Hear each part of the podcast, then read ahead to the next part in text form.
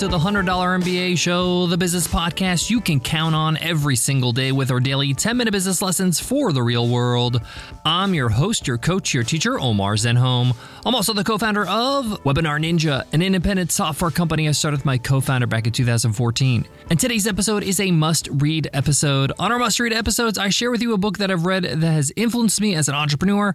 I share with you its takeaways, its insights, and why you should read it too. Today's must read is On Writing by Stephen King.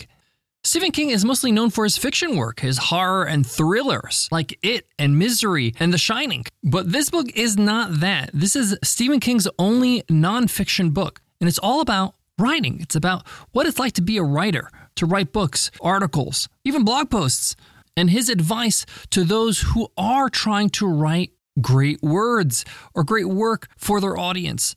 Now, if you're an entrepreneur, you know that I believe that your number one skill that you need to cultivate is your communication skills. And that includes writing, whether that's an email, whether that's a tweet, a blog post, sales copy. Being a better writer means you're a better communicator, a better salesperson, a person that knows how to transmit their message clearly. And this is why I wanted to read this book, and boy, do I not regret it. In today's episode, I'm going to share with you some of my favorite highlights from this book. And no matter what kind of business you have or what kind of business you plan to have, this book can help you be a better communicator, writer, and thinker. I can't wait to get into the nuggets, so let's get into it. Let's get down to business. On Writing by Stephen King is a must read, and there's no way around it. Even though this book is a nonfiction book on writing and becoming a better writer, there's so many great stories he shares in this book the subtitle of the book is A Memoir to Writing. And there's so many great stories that help illustrate the points he's making in the book. Speaking of stories, one of the things that Stephen King talks about early in the book is the fact that everybody can be a good writer and storyteller. They have the requisite talent. But most people don't kind of cultivate that talent. They don't work on it. They don't strengthen that talent. And therefore, when they try to write, it's difficult or it's just rubbish. He says that if you want to get great at writing, if you want to feel like you know how to produce great work, it's going to take work. And he says the best writers do this. The best writers work the hardest. It doesn't come easy, even to somebody like Stephen King. But he adds to this point that anybody can work on their skills as a writer, but ideas, that's out of our hands. I think this is such an interesting perspective. He believes that ideas are not in our control. Ideas come to us and they come to all of us. Many of us ignore these ideas or don't capture them or don't pay attention to them when they come to you. You're distracted, you're too busy, you're not open and therefore you think you have no ideas. The best writers are always on the lookout for ideas, meaning they're on high alert. They know ideas will come at some point, and the best writers have little notepads. They jot down these ideas, even if they're falling asleep in bed or when they just wake up in the morning and an idea pops in their head. He says, I don't know where these ideas come from. He's just saying it like it is, but they do come, and you just got to be ready for them. And he gives examples about ideas that just came to him out of the blue he got the idea, he jotted it down, he got to work, he implemented on that idea, and it was a bestseller. So, as we dive into this must read episode, I want to share with you five of my favorite insights. There's so many more, but these are my five favorites.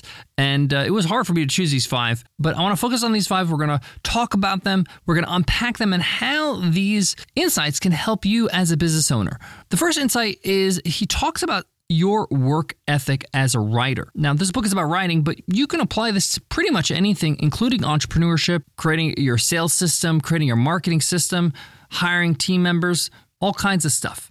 Here's that first insight, and it's stopping work when things are difficult. Stopping work when it's hard, either emotionally or even what he calls imaginatively, in your mind, the creativity of it all.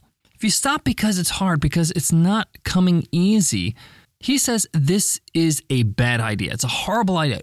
Don't stop, he says. Go towards the pain, go towards what's hard, because behind that is some amazing stuff, he says. And I can definitely agree with this, especially when it comes to writing, when you're sharing something that's kind of difficult, vulnerable, even painful. You're hesitant. You're not even comfortable sharing it with yourself, meaning like putting it out of yourself and putting it on paper or on the screen. But once you actually do it and work on it, you start to realize this is actually probably something that I'll consider some of my best work. And I feel this way about anything in business. When I'm creating a sales video, for example, that's a little bit different than the typical sales video that I've done before. I'm taking a risk, I'm putting myself out there. Or I have a different perspective on an idea or a technique and I teach it in a workshop. Doing the uncomfortable things sometimes is just what you need to do to get better. So I love this concept of going towards the pain and understanding behind that pain is something great. The next concept, concept number two that I wanted to share, is that writing, he says, is lonely. Having someone that believes in you makes all the difference. I cannot tell you how true this is. Entrepreneurship is very lonely. Running a business is hard and taxing. And many of us, we just feel like, man, does anybody get us? We're a bunch of misfits, right? But I can tell you firsthand, having my wife Nicole, who's a part of the business, but also just my number one supporter. I have somebody to lean on. I have somebody to talk to. I have somebody who doesn't think I'm crazy. Sometimes just gives me encouraging words and says, hey, you'll get through this. You always do. This is sometimes the difference between people that are successful and not successful. People that have somebody to push them and support them and to really just love them, be there for them when they're vulnerable so they can make it through, you know, tough times and challenges in their business and their life. Now, Stephen King's talking about a life of a writer where writing books is a lonely process and having somebody that just supports you helps a ton. So I highly recommend whether you're married, you're single, you're somewhere in between, is to have a good network of people. I say have five strong friends that you can count on. Hopefully, one of those people you live with, your partner in life, maybe a close friend, maybe even a relative like a mom or a dad, or an uncle that you can lean on. And then four really strong friends that you can stay in touch with, that you can communicate with, maybe even see a few times a month somebody that you can just be open and honest with and not worry about what they think of you. It's not going to change your life or your business in any way. They're just there to support you because that's super important as you go through the ups and downs of your journey. Number three, I love this, and I changed my office because of it. My office? What are you talking about, Omar? Let me tell you. He says, put your desk in the corner of your room, not the middle of the room. And the reason why is because he says it's a reminder. It's a reminder that your life is not a support system for your art. It's the other way around. Your art is a support system for your life. You need the art to give you the life that you want, to give you the happiness, to give you the satisfaction, to give you that feeling of significance. A lot of us, we like to kind of have work support us in so many angles. I know I just talked about somebody who supports you, but even that, that person's supporting you and your art, your work. That's why you need that support. And this is a very deep point. It's reminding yourself that, hey, I don't do all these other non work things to help me run a business or help me become a better entrepreneur. I actually become a better entrepreneur to have a better life. The entrepreneurship of it all helps me succeed, helps me win at life and enjoy my life, the other aspects of my life more. And this is such a fantastic way to look at work. Why? Because when you sit down at your desk and you start working on your business, whatever that is, your new product, your new service, working on ways to make more money, revenue, expansion revenue, your mindset is when I do this work and I'm successful, I'm going to have a better life. It's going to make me feel better. It's going to give me the fruits of the labor, meaning it's going to pay me so I can have a better life and support my family and support my goals and my wants and needs. It's getting real with the situation that my art, my work fulfills me internally, but also externally. And it's this idea that my art, my work serves me. I don't serve the work right? I don't do everything to make sure I can work. The work works for me, so my life is great. All right, insight number four, and this one is all about writing. This is the only thing that you can really do to mess up your writing is to try to use unnecessary large words. When he says large words, he means like long, fancy words. And he says most of the time when we try to do this, it's because we're ashamed of the little words. But he says that's not the point of writing. The point of writing is for those who are reading it to read it effortlessly. So when you're choosing which words to use, use the first word that comes to mind, the most common word. He has this great concept that says writing is meant to be read. Which is great. If you think about it, I know it sounds so simple, but like when you write something, whether it's an email to your newsletter or it's sales copy on a landing page, the whole point is to make it easy to read, that people read it. If they're not reading it, then your writing has no purpose. So if people get stuck on a word or if they look it up or it just doesn't flow, you got a problem. My buddy Neville Medhora, who is a great copywriter who runs a course called the Copywriting Course and is the author of a lot of different kinds of writing books. He says use your caveman voice, which is like just keep it simple. Even if it's short sentences, people like clear language. Don't try to go too fancy and use long words, as Stephen King says.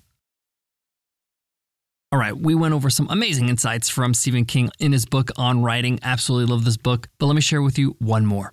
He says, write with the door closed, rewrite with the door open.